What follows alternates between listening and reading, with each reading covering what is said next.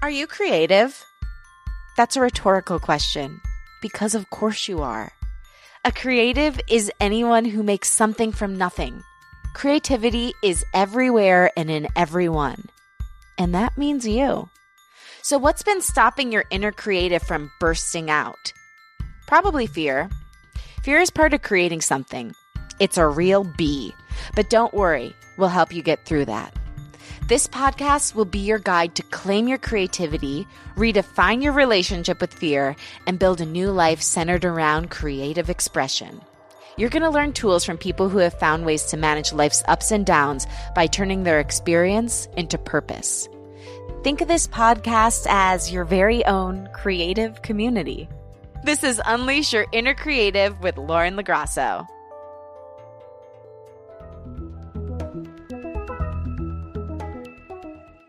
Hello. Hope you're doing well. It's Lauren with another creative check in. And this week's is do not become too reliant on any particular outlet for your creativity. And this includes social media. So last week, something happened. A little debacle of sorts on social media. And I'm not talking about the worldwide Instagram shutdown that happened on Wednesday. This was something that happened prior to that and that felt much more permanent and much more personal.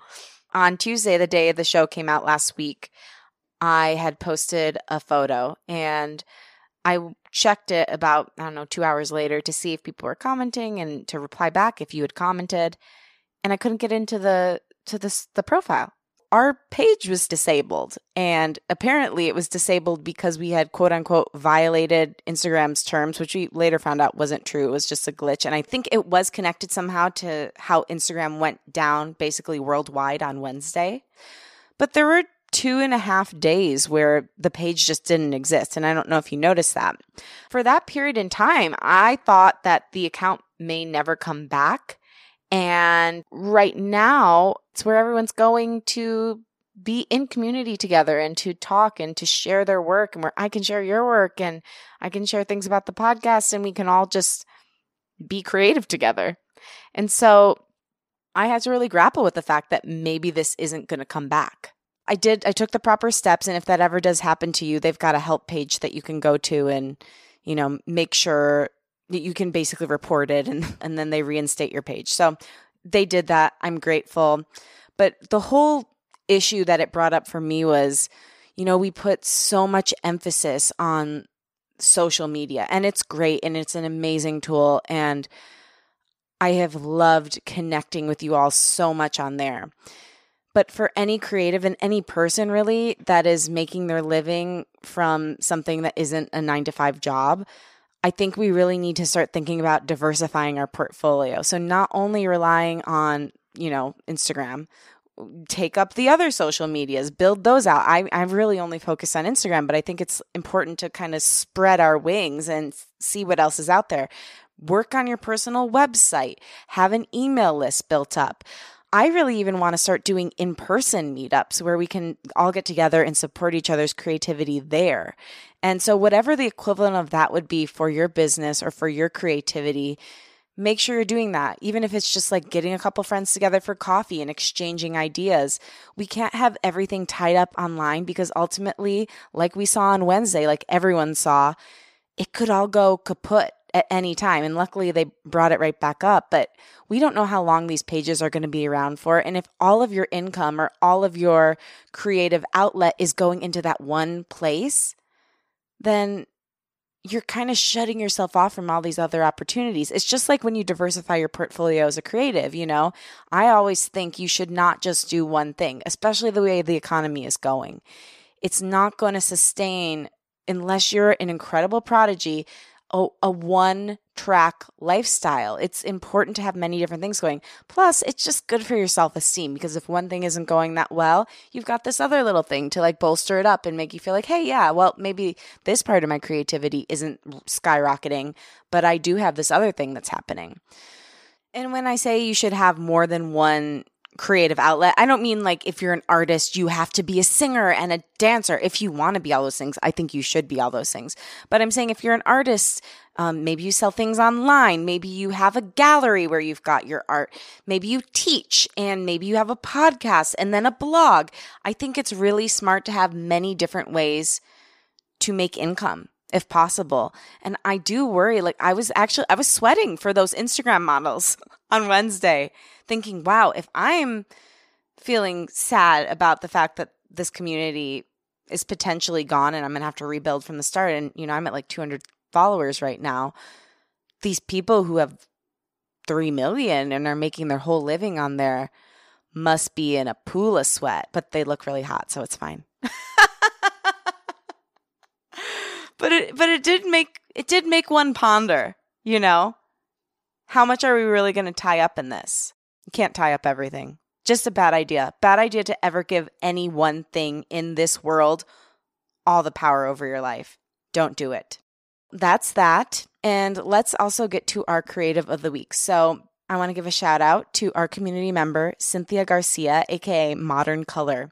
And she is an incredible abstract painter who creates beautifully evocative work. She says her work is inspired by the coastal Caribbean colors of the place in Honduras where her family is from. Like I said, it's incredibly evocative, colorful, and uplifting. She's also really vulnerable and open about mental health. And she's an inspiration to all of us who struggle with that.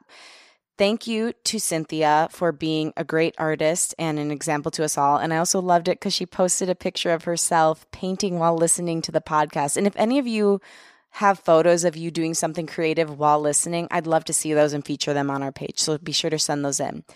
So go peep some of Cynthia's work. I'm trying out a young person's word. Peep it. You can check her out at Modern Color. That's at M O D O U R N C O L O R. Now let's get to our guest. Laura Escudé is a musical artist, entrepreneur, top tier music technologist, and the world's most in demand live show designer. And that title is no BS. She's designed shows for the likes of Kanye, Drake, Miguel, Jay Z, Iggy Azalea, and Childish Gambino.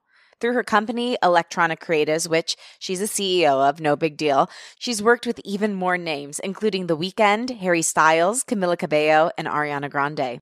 Laura started as a violinist and an artist, shifted into electronic music, then to music technology and live shows, then entrepreneurship, and now, after almost 20 years in the business, she's found a way to combine her diverse set of skills into one badass career. Don't let anyone tell you no that you can't do it. I got told no a lot when I was younger, and I sometimes I step back, you know, but then I stopped stepping back. I started just okay. I realize that you think that I can't do this, but I'm going to do it anyway, and I just grew into my power, you know, and so we put ourselves in these boxes, you know, and if you subscribe to the boxes that other people are putting you in, then you're not going to win for yourself. We sat down to record this interview at her hotel room during the National Association of Music Merchants Conference, aka NAMM, back in January in between her performances. I wanted to have her on for a multitude of reasons.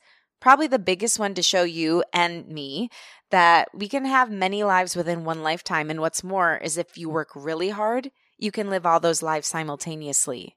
She also has tons of insight into many different areas in the music industry. So, if you've ever wondered about or wanted to get into music, this talk will tickle you. And also, it will just have some really great info. From our conversation, you'll learn how to set boundaries, break through glass ceilings, tap into your intuition, and how to pursue many creative careers at once. Now, here she is, Laura Escudé.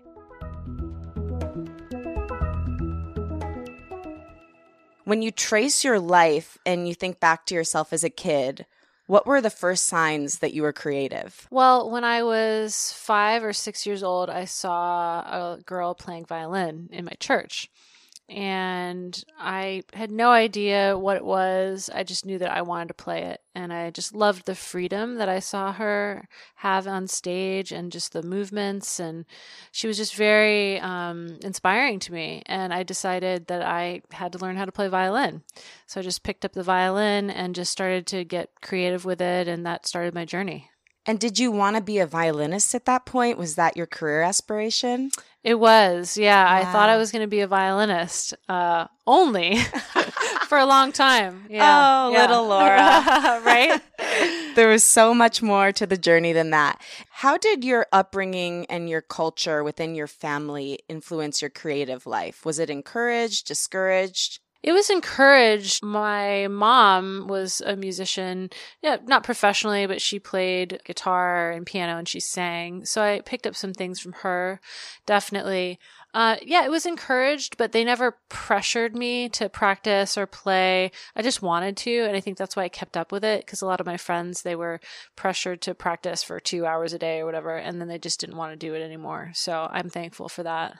If someone does have that sort of upbringing where they were basically like stage parented Mm-hmm. and they've got that negative association with it, what is a way you think that people can kind of throw that away and get back to the joy of creating? I think just stepping outside of your comfort zones, right? So for me, even though I had that, I still was stuck in playing classical music, which was great, but you're reading notes off of a page. It's not really about your own creativity. It's about how you can perform the notes on the page and getting outside of that box that I'd put, uh, I had been put in myself was a challenge. Yeah, Mhm. to be able to learn how to improvise. So I think just stripping away everything that you know and going and trying something completely different. Like for me, it was okay, I'm not going to read the music on the page anymore. I'm going to try to improvise. I know this sounds terrible, but I'm going to just put on a song that's on the radio or now on Spotify and just jam over it and see what I can come up with.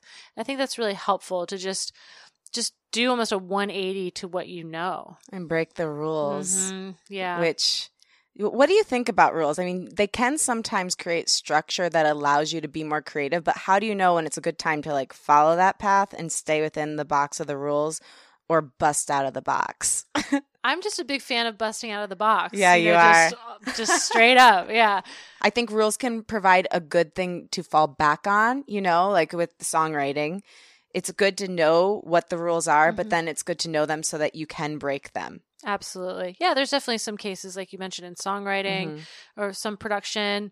You know, if you're you're making pop music, there's you know, sometimes people adhere to a certain song structure, but then a lot of the best pop music out there doesn't adhere to that and you're like, "Wow, why does this it sounds different?" Or there's like a chorus that's just the hook continues and there's different versions of that or there's not one at all and there's songs on the radio right now that don't have a hook or a chorus at all so it's just interesting to see there's no Yeah. like magic formula you know as far as what hits and what grabs people's attention Right. I think as long as whatever you're creating makes people feel something, then you're doing it right. absolutely yeah and people want to feel that connection to the artist and who they're all about and if that shines through i think that's more yeah it's people are more apt to connect with the artistry Absolutely. So I want to get to your rule breaking. What was the creative path you took to get you to where you are now? So I went to Vanderbilt and Florida State, and I, I studied music performance. Smarty pants. Good for you. And my junior year of college, I um, my best friend's boyfriend was a DJ, and they said, "Do you come to this rave with us?" And for almost a year, I was like, "No, I'm. I don't." rave i don't go to raves and uh i don't it didn't even know what it was and i didn't understand what a dj did i was like okay so they're playing other people's music like th- that doesn't seem interesting to me finally they said no you really should come to this one rave. So i did and it just completely blew my mind wide open because i hadn't seen first of all this kind of a culture this uh, inclusivity this just like breaking of the rules. It was a completely different style of music than anything i'd ever heard and i just fell in love with it and i made it my mission to find out exactly what every genre was how they were different from one another. I started playing violin over drum and bass music which with the time sounded like a good idea it was very challenging I mean, it seemed because so many people do those kind of things now, but you were really breaking new ground at that point. Yeah, yeah, yeah, absolutely. I mean, th- this is the the DJ said, "You want to what? Play violin over the sun." Okay, cool. But yeah, it was it was really different for that time and yeah, funny story. George Clinton lived in Tallahassee at Florida State, and I ended up meeting him and his son and some other members of his band. And they came into this uh, club that I was promoting at, and I was promoting and booking all different kinds of interesting music. And um, I started going into the studio with them, and I started playing violin over their productions and learning how to produce. And that was really what got my feet wet in the production world. So there's so many cool things within that story that I'd love to break down. One is you had that moment where you went to the rave and it was that light bulb moment like, "Oh, I belong here." Mm-hmm. Some people maybe would have thrown that away or pushed it away for a while, maybe because they're scared. I mean, to go from being a violinist to now you're going to be a, a rave musician, I don't know what you even would have called it back then. I mean, were you calling it DJing? Uh, I think I was calling it attempting to play violin over DJ's music. Okay, cool. At that time. so like how how did you know to trust your gut in that moment and how can others in a similar kind of like shapeshifter moment of their life do the same? Mm, I think just really tapping into my intuition, you know, Mhm. and really just putting one foot in front of the other. Like I didn't know I would end up where I am now. I had no idea, but I just I thought, well, I want to try this. I want to see if this can work. I want to try to and make this work. And so, yeah, I think it wasn't a conscious decision or anything like that. It was just something I felt compelled to do and I just was ready to explore. You know, I was ready to explore and step out of my comfort zone. And then meeting those other musicians, you said George Clinton, right? Yes. So how did you get yourself in that studio? Like what what was the opening door for you to walk through? Because a lot of times people are afraid to ask for something, they're afraid to tell someone who they are what they do. How did you cross that bridge? Well, I started by just kind of being a fly on the wall. You know, I became friends with his circle and he had a lot of younger producers around and so I became friends with the circle and just kind of sat around and tried to look over their shoulders and see what they were doing. And then pretty soon I got confidence and I started trying things on my own and using the software at home and making different weird sounds. And then I decided to step up and say, hey, let me control, uh, be in charge of this session. And that, that's how I started producing. And so you started producing. How long did you produce for before you started doing live design, live show design, and then Mhm. you started you were the world's very first certified Ableton expert and trainer. So how did all these other aspects of your artistry come to play? Mm. So I moved to LA and started working at a music tech company called M Audio. Then later Ableton. At Ableton, I became the first West Coast product specialist. And then after that, became the first certified trainer. And so that, after that, it led into doing live show programming and design for different artists. So it was Wow. many years later that I fell into this, and I didn't even know that was a career or that was an option at the time. It wasn't like something where people, you know, you go in uh, after college and you say, "I'm going to become a live show programmer." You know, I, no one knew that that was even a career. So Yeah. that kind of was the same thing that happened to me with producing podcasts. Like I didn't ever intend to do that. I didn't actually I fought it with all my might. I was like, I am not doing that. I'm a singer songwriter. I'm a host. I'm not doing that. And then it's like, okay, I'm really supposed to do this because I could not beat it away from me. And I was so good at it. And it was annoying, but but exciting because it Uh-huh. helps you become better at every other aspect of your job. oh, totally. So, how did you open yourself up to that? And how did you tell yourself that you did know what you were doing in an area where you kind of never anticipated going? Well, at first I didn't know, and I had to figure it out quickly. So it was a lot of like faking it until I made it. How did you do Yeah. that? Um just really trial and error. You know, I didn't have anyone that was like, "Here's how you do this." Right. So I had to figure it out on the spot and I remember not being very good at it in the beginning and just really trying to learn from other people if I encountered them, but there weren't a lot of people at that time that were doing this. So it was really just figuring it out as I went along and just thinking, "Oh, okay, it would be easier if I did this. Maybe I could try this. I could use this kind of gear. It might sound better, all that kind of mm-hmm. stuff." so during this time period, because you're still an artist, you're always you've always been an artist, Yeah. you always will be. Yeah. during this time period, are you telling people about that part of your life? Are you performing yourself? How is that coming into play through all these other things you're doing? So I still kept up with my artistry, of course, and was playing shows touring and and doing shows with with other artists became my bread and butter right? That was like the thing that was paying my bills. And of course i would get paid to do my artistry as well but just not on the same level.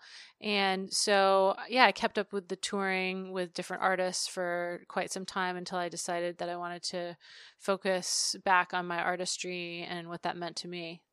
So during that time when you are largely known as a live show creator. Mm-hmm. Were you telling people you were an artist? Because I know people get weird about that in this industry and in mm-hmm. all industries. Like if you, especially if you're multi hyphenate at all, they get weird. But especially if part of your multi hyphenate is that you're an artist, people yeah. get really weird. How did you make sure that part of you stayed alive and that you told people that's who you were? Mm, yeah. So I was careful, you know, with with certain artists. I wasn't as vocal about it because I was being hired to do a job, and mm-hmm. they really, I could tell they didn't care they didn't want to know that was an artist. They're like, we want you to do this certain thing, and that's that's it. And so I knew I'm very intuitive about that stuff. I'm very just self aware, and I just just you know decided not to speak about it. But then in other circumstances, like for instance, I toured with Miguel for the better part of a year on his mm-hmm. Wild Heart tour, and I became friends with him and part of the deal kind of going into it was that I was going to perform in his band and be playing back all of his music and help him, you know, design the show from a musical standpoint. And I noticed that he needed some music in between the opening band and the sh- the show. So I said, "Hey, you know, I would love to play some music in between." And he said, "Yes." So I started DJing in between the opening band and uh, his set. And then that turned into like a proper opening slot on his European tour where I opened every night and got to play my music and DJ and all that kind of stuff. So I felt comfortable in that scenario and I mm-hmm. knew that they could say no. You know, they could not hire me again, or they could say yes. And they did. They said yes, and it was a great synergy. And um, so that's a good example. But I think, yeah, I just like to pick and choose yeah. you know who I'm sharing that with and see if make it really worth it, you know. You do. You have to kind of tap into someone's energy before yeah. you say it. Yeah. Cuz I have the same experience with podcasting where I kind of have to feel it out if I'm going to tell someone that I also host because they uh-huh. can people get threatened or weird or they just uh-huh. like you said don't care. Yeah. And uh you know, I've I've worked with a lot of like high end celebrities, and I know you have as well. Yeah. And it's really taught me how I want to be as a leader and as an entertainer and as a producer, and and how to exist in spaces of power. What is one of the harder experiences you've had with someone in a position of power? It doesn't have to be one of the celebrities, mm-hmm. but what what was that, and how what did it teach you about how to react and how to be a leader? Well, so when I toured with Kanye, I toured with him for about seven years and did all of his uh, music programming for his show. And there were a lot of challenges where there's a lot of cooks in the kitchen and a lot of people having to make decisions at the last mm. minute. And for a while, I didn't really know how to direct that, right? And so after some time learning, okay, this is what's possible, this isn't what's possible for me, and learning how to communicate that made me stronger as a leader mm-hmm. because I realized they don't know my job. They don't know what this entails. Right. And it's up to me to really set the precedent. Okay, this is what's possible. I can do this by this time, or I can't. I can do this by tomorrow. And so there's been just certain circumstances with artists they think do this thing it's going to be easy make mm-hmm. it happen and it's really not that easier it just it's more time consuming the lights are coming down for the show and they want you to make all these changes so i think learning how to impress upon people and and just with a confidence you know mm-hmm. in that leadership role this is what i can do this is what i can't do and just being very clear that has been a game changer for me because earlier on I didn't know how to communicate that and I felt like I was suffering and then the show would suffer as well because I'd be so stressed out making things trying to make things happen in that moment. Right. Setting boundaries I think is one of the most important lessons any human being can learn, but especially a creative. Uh-huh. And it's hard it's hard when you because I've had a situation very similar to what Uh-huh. you just described. And so to like backtrack and set the boundaries at that point is it's really hard. Mm-hmm. But I think what you're saying is it's so important to be upfront from the beginning and to communicate what's possible from the beginning. Absolutely. Because in this Yeah. this career path, in a, any creative career path, there's just kind of like boundless Mhm. boundless uh, possibilities. Totally. And then the ex- expectations are just huge. Right. And if you don't ever say no or you don't set those boundaries, then they're just going to keep asking for these crazy things all all the time. So, and Right. artists, it's and it's amazing too, though, at the same time because I love being around artists and they have that energy and like let's let's make this happen. I'm like, okay, great. I love making stuff happen. However, here's what I can make happen and here's what I can't make happen. Right. Because the worst thing is to be like, yes, yes, yes. And then you're like, what did I just Mhm. commit to? Mm-hmm. Mm-hmm. So I know you had a issue. I mean, in 2016, your health was really, really suffering. And I, Mm-hmm. I definitely can see that happening with all of the weight of everything you were carrying at that time. Yeah. How did you know it was time to put a hard limit on what was going on and just stop and take care of yourself? Mm. And how did that affect your future creative life? Well, I call it now divine intervention. Yeah. And it's the best thing that ever happened to me in my life. But at the time, it was very challenging and I didn't see it that way. Um, so in early 2016, I was uh, traveling around a lot. I did shows with Kanye Miguel and Iggy in one week. I was flying Oh around gosh. different things and I was like back to back. Did this show with Kanye at Madison Square Garden for his Pablo uh, album release. And then the very next day, flew to LA and performed with Miguel at the Forum. And it was just, I was completely just wiped out. And I still don't know exactly what happened, but I ate something and it, my body reacted to it and I ended up in the hospital. And I just had an extremely bad reaction to something. And I think it was, it was just my body saying, Hey, you need to slow down. You need to really take care of yourself and look at this. And so through that, um, once I got better, I just started really paying attention to how I felt when I would drink alcohol or eat things that weren't necessarily as good for me. And, you know, I've always been very healthy, but it would have my moments. And so through, through this, this circumstance, I really just 180 my life as far as um, slowing down and just taking care of myself and doing more yoga and meditation and all that stuff. And it really helped me to find my new path, which is to be an artist, an entrepreneur, and to focus back on my own music and as a thought leader and mentor to other uh, people in my community, especially women. And so I'm very grateful now um, that it happened because I have a completely different perspective on my life. And now you also have a transmute retreat, right? Where you Mm-hmm. teach people wellness and health. Yeah. Can you tell me about that? Yeah, so I did the first Transmute retreat last year, and it combines health, wellness, and live performance. So my one of my main passions is live performance. Uh, I'm a live performer, and I've mentored quite a few live performers along the way.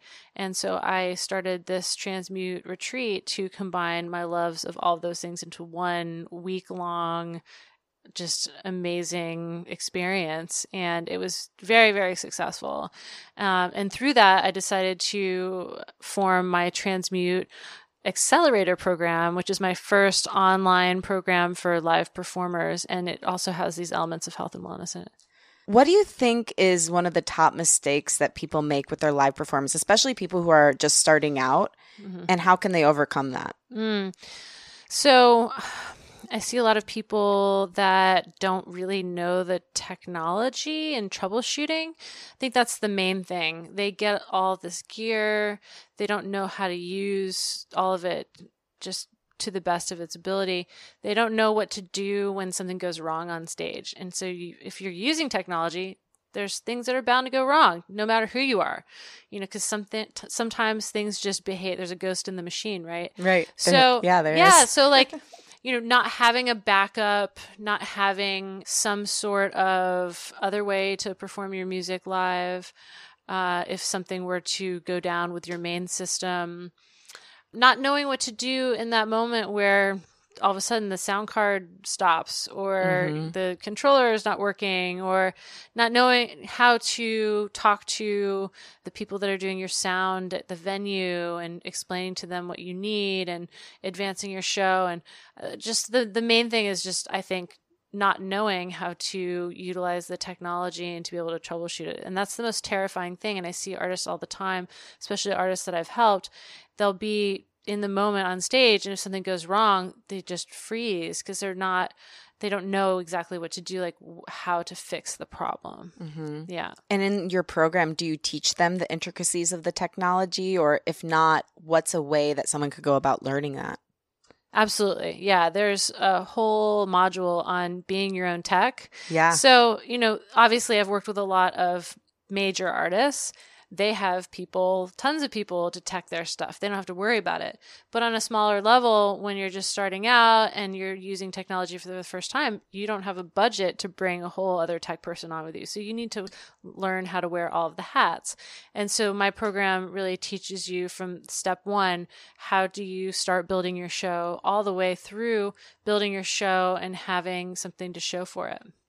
And I want to really talk about your artistry because it's it's pretty amazing what you're doing and the different mediums you're combining and the sounds that you're coming up with. I know you'd released projects in the past underneath a different name. Yeah. And I was interested in that. I wanted to know why you chose that and why now you're finally coming out under Mm. your own name. Yeah. So I had an artist name way back in the day when I first started out. And then I started going by my own name. And then somewhere around 2011, I I just decided I wanted to be a character, you know. I wanted to have a persona that was separate from myself as someone who's working with different artists and I wanted to separate those two parts of myself and to make it I thought it would be easier for people to understand, and easier mm-hmm. for me to understand if it was compartmentalized, right? So here's Laura over here, she works with these artists, she's an entrepreneur, and then Alluxe was my artist name. And it was it was really cool. I spent a lot of time building up the Alluxe brand. I was performing quite a bit and doing shows. And I think I started thinking about it sometime around when I had the health breakdown and it's just this voice, inner voice started getting louder and louder and I was like, but you just want to be yourself, right? Like why can't, you know, it you don't need to compartmentalize. You can just be all of the things, right? Yeah. And I was like, I was so busy and worried about what other people would think, I think, rather than what. I thought and what made sense for me. And I just constantly found myself in other people's thoughts and heads. What are the, what are people going to think? And if- making up yeah, stories about and it. making up stories, mm-hmm. right? And so when I finally last year, I decided, you know what? I am who I am and I do all of these things. I'm an entrepreneur, I'm a live show programmer, designer, I'm an artist. And really things started coming together after I made that switch. And I think a lot of my fans were shocked because they were like, What happened to Alluxe? We love Alluxe and this is a certain thing. like I am Alluxe. Right. But now people, I, I think more so than ever, people just get it. And they're like, oh, Yeah. oh, you're you. You've always been you. And this is exciting.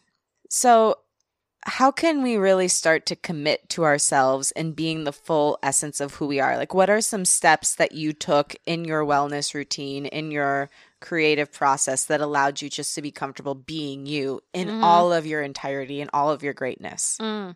Meditation for sure has, has helped me quite a bit. But the, and just being still and just Mhm. being, slowing down. But last summer I went to Byron Katie's School for the Work. What's not that? for if she's a, an author. She Okay. wrote this book called Loving What Is and a bunch of other books and she teaches thought work. And there's four questions that you ask yourself when you have a thought. And the first step is to be aware of the thought that you're having and then question it. Like is it absolutely true? Is this thought 100% true? How do you know that it's true? Who would you be without that thought? So imagine, okay, if I couldn't think this thought at all, who would I be? Really just embody that and just like sit in that and then turn it around, right? So um, if you have the thought, people won't recognize me. I had the thought, people won't recognize me as an artist if I don't have an artist name. Right. And I realized, oh, that's a belief that I have that I'm holding on to. And then I turned it around. I was like, well, I won't recognize myself as an artist. And then it's like, oh, wow, I'm the one who's actually putting myself in the box, not all the other people. Right. And I had Mic this drop. right. I had, I had that reoccurring thought. And so it was, it was right after this retreat. I made some big shifts in my life. And one of the first ones was, okay, I'm just going to go by my name now. And that just whole process really helped me That's a great exercise. Mm-hmm. I hope that you do that listening, and I'm going to do it as soon as I leave check here. out. Yeah, there's four questions. You can. It's free. I mean, you can look it up online. Highly recommend it. And the the school for the work is nine days, and it was nine days, no phone, no laptop, no makeup, no. I mean, it literally was life changing. Stripped you down to you. Yeah, to you. Mhm. Yeah. And people got up in front of, you know, hundreds of people and shared their stories and worked through things. And I just saw just so many beautiful shifts happen. One woman, she saw her father kill her mother when she was a young child. And she experienced a profound shift in the moment and just witnessing that, I was like, wow, if she can shift this, right? This huge thing that she's been holding on to for 40 years, then we can shift these things in our lives that are on a smaller scale, right? And so, you know, and everyone's journey is different. And, you know, some things, it, yeah, it's not to compare at all, but that's like a major, just seeing something so Mhm. major just really affected me. Now, had you already come out with your transmute project prior to this, or was that birthed out after this happened? So I had been working on the music, Mhm. but it was it was after this happened that I just decided to go all in, and I was like, okay, I'm, I'm going to put this music out. I've been sitting on the music for like a year, Mhm. um, just I'm not sure what to do this, and you know, just not really putting a solid plan in place and not finishing doing the finishing touches on it. And so, yeah, it absolutely propelled me. I was like, okay, I'm changing my name. I'm putting out new music. I'm performing more. I'm just really putting forth who I am just in my entirety and just not holding back. and what's the thesis statement of this album and these songs? Yeah. So transmute, uh, it's obviously my retreat, it's my program, it's this term that I locked in on a few years ago. And because I just love the idea of transmuting energy, right, from one place to another. And I really wanted to embody that and feel that I had shifted who I was then to who I am now. And so by using that term transmute, every time I hear it, it reminds me that I'm always constantly morphing and shifting as an artist, as a human, and just becoming a better person all the time. And so, yeah, it's just one of my the phrases that just really brings me back home and centers myself. And how would you describe the sound? Because it's like, I, I think I read something online here. I'm to see if I can find it. Oh, finding a future classical sound. What does that mean to you, and, and how would you describe the sound? basically it's all of my classical influences mixed with futuristic sounds bass bass synths just forward thinking sounds uh, that you wouldn't normally expect to hear with some classical sounds so it's really just the mashing of those two together and also just it's more emotive than my previous work as alluxe which was very much more party rocking like dancey, the trappy beats, which I love as well. But I wanted to to make it more introspective and more about who I am as Laura and tell a story. And um, so yeah, the the song transmute has got some lyrics and it was the first time that i'd really sang a full song myself and it was like okay you have something to say you're gonna you're gonna do it and i'm not a trained singer at all i'm a trained violinist I like your voice. Aw, thank you. It's very angelic. Thank you. Mhm. Yeah, and and putting that out there. I think I was hanging back because I, I didn't want, I didn't think and view myself as a singer, but I came to this place where I was like, you know what? I'm expressing myself and this is the way that I want to do it. I'm going to put this out there. So if somebody is sitting, because you said you sat on a lot of that music for a year, Yeah. I know you had to go through that transformation. But if somebody's really being choke held, choke held in a choke hold with Mhm. fear, Yeah. how do they overcome that and put their creativity forth into the world? Well, I think one of the ways is to question your thoughts mm-hmm. around what what you're believing about this. Like, what is going to happen to you if you release this music? Are you afraid of what other people are going to say? How they're going to judge you? Are you judging yourself? Are you judging yourself more than other people are judging you? And also, just to not be so precious about little things, you know, because I'm a perfectionist and everything needs to be perfect. And I just really just came to the place where it's like, okay, one of the people that I listen to, Brooke Castillo, she's got this amazing podcast, the Life Coach School podcast, and she talks about doing B minus work, right? You know, so like, okay, it's still good. You're still in the still Bs. good, and you're getting things out. Yeah. you know, you're getting things out, but it's not perfect, right? Mhm. And I think once I started subscribing to that a little bit more, like, okay, uh, this might not be perfect, but I'm just going to put it out and move on. Like I used, I'm much more relaxed now, especially about, you know, like videos of myself where I used to be like, oh my gosh, I don't- like that angle or the way that I look or whatever. And it's like, it's a two second clip and people, you know, aren't seeing what I'm seeing and, and it's fine. And so what? And Right. just move forward and put some, like, just be authentic and put it out. So I think just reminding myself of that stuff has really helped. And you also spoke to mentorship and how important that has been to you. Mm-hmm. What role has that played in your life? And how can somebody who's listening and a creative themselves start to give back to younger generations or even people who are their age who want to kind of shift careers? Because I, I believe in the power of the late bloomer. Um, oh man, Yeah. I love that. Yeah, Yeah. me too. I Yeah. always I think that a lot of people feel like it's too late for them and that breaks my heart and I don't think it's really ever true. no. And so part of my mission with this podcast is to help people who are in that stage to break out of the the, the stories they've told themselves. Absolutely. Yeah. Yeah. So I have several mentors and coaches that I work with. And I just mentioned the Life Coach School podcast, which I really recommend. It's free, it's every Thursday. Lots of gems dropped there. But I work with a few people, and I didn't have any mentors for a long time, right? And I felt like I was mentoring a lot, but not being mentored. And I found a coach two years ago who really helped me hone in on what I'm doing and just to see what I had. And what I had was really amazing already, and not to throw it all away because it was hard or challenging. So that has been uh, great for me to to work with him. His name is Patrick Ermlich uh, from New York. Shout out to Patrick. yeah. and so working with mentors like that, going to therapy.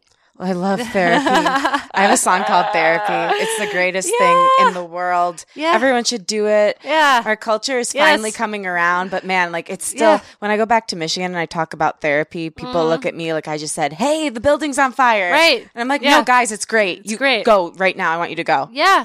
Oh, life changing. Yeah. Like people ask me, how do I shift? I'm like, go get therapy, go to get get a coach. Right. Like it's worth the money. It's worth the investment. There's nothing else. Yeah. If you do not invest in your mental health, you have nothing. You don't have your physical health. You don't have your relationships. You don't have your career. Bye. Absolutely. Yeah. Invest in your mental health. Even if you have to go into debt, you'll make it back tenfold. Oh my gosh. Yeah. The just the shifts that I've made from investing in these people has been incredible. So yeah, uh, definitely it, yeah, getting some mentors, finding some mentors. And if you can't afford it, like finding someone who wants to do a trade with you or someone like that's on, you know, maybe they've got some insights, then you can Mhm. share some insights with them. There's always a way. There's always a way. There's groups out there. There's The modern things- day barter is still Mhm. in action, folks. Mhm. I do it all the Mhm. time. Mhm. It's great. Yeah. Yeah. Yeah.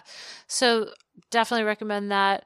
And then as far as me being a mentor, yeah, I mean, I just, I love it. Like, I love mentoring the next generation because they are, first of all, inspiring to me. They keep me young and youthful. They help me. I've learned things all the time from when I'm mentoring the younger folks. And, you know, there's just something amazing and just self fulfilling about giving back, you know, and mm-hmm. just really helping people to follow in my footsteps or just to figure out what kind of steps they want to take on their own. Maybe not necessarily the way that the path that I've gone, but just showing what's possible, showing the possibilities of what one can do out there. And I think my whole life I've been doing that.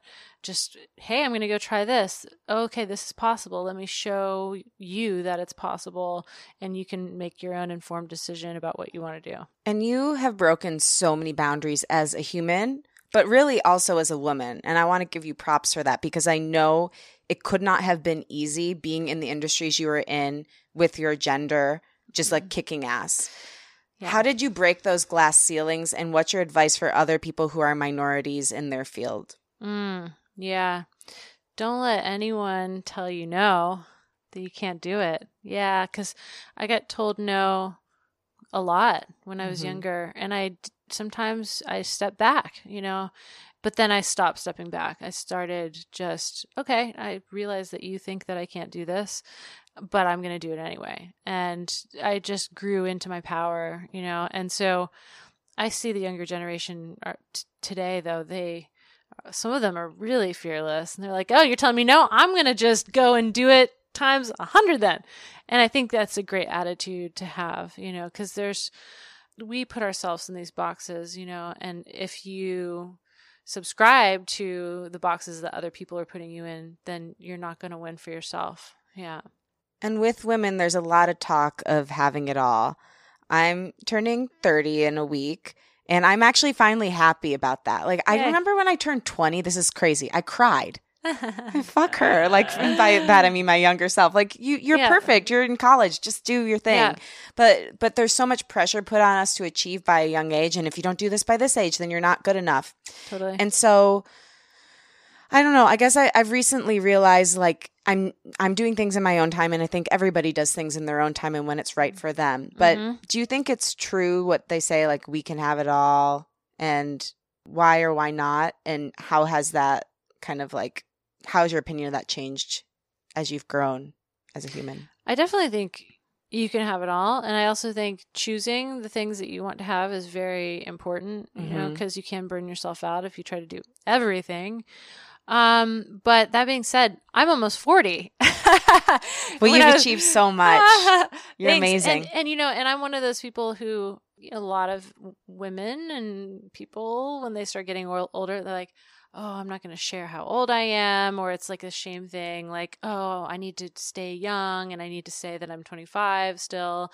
And for me, I'm just like, okay, I'm almost 40 and I've done all this stuff and it's great and I'm still rocking it and I'm going to continue to rock it. And I'm going to just be open with that. And so I think just being comfortable with with who you are and just where you're at no matter what you've achieved is just the key yeah right yeah and you, I also read a quote from you that said, you know, even with everything I've done, I feel like I'm just beginning. Uh huh. How do you think that hunger encourages you? And is, do you think that's a better place to be rather than feeling like, oh, yes, I've done all these things? Or is it mm. kind of like a mixture of the two for you? I mean, I definitely never think that I've accomplished or done enough. I recently I've started to look at that and started to realize, okay, no, yeah, I've done a lot. I should be proud, and I and I've been proud.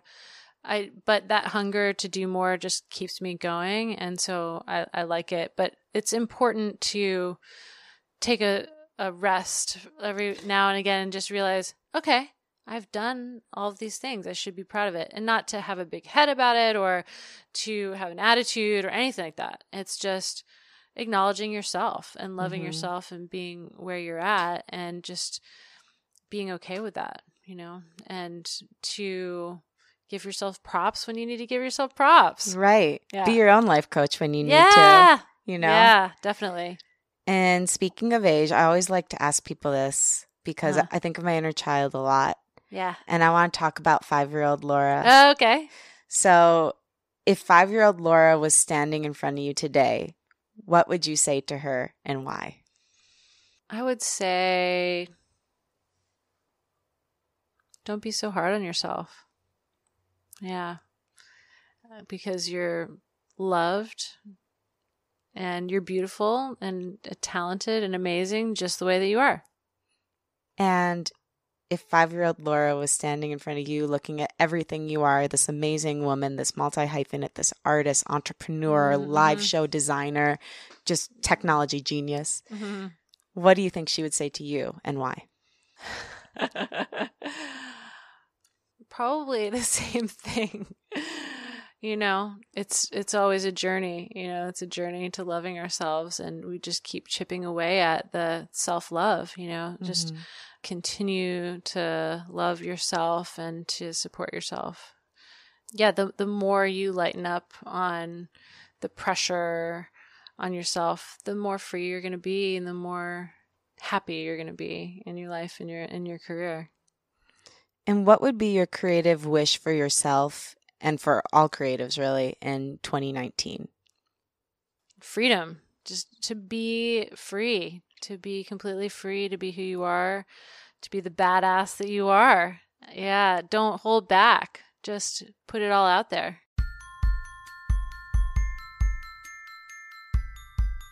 Thank you for listening and to Laura Escudé for being such a great guest. For more info on her, follow her social media at Laura Escudé. That's L A U R A E S C U D E. And check out her website, lauraescudé.com. You can also listen to her amazing Transmute EP on Spotify and Apple Music. I highly recommend it. It is so unique. A special thank you to Nicole Poulos at Sideways Media for bringing Laura on the show and for being so supportive. Check out Nicole's company, Sideways Media, at sideways-media.com. And if you need a badass music publicist, she's unbelievable. Thanks to my co producer, Juliette Weber. Follow her at Bonjour Juliette. And thank you for again supporting this show.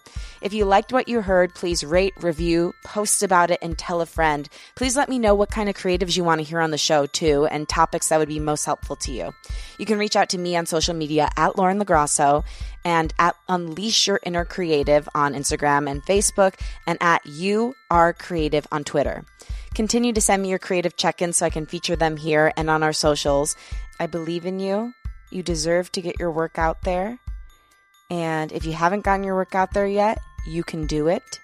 We're all here to support you. And I hope you have a great week filled with creativity, love, and knowing in your heart that you are enough. Talk soon.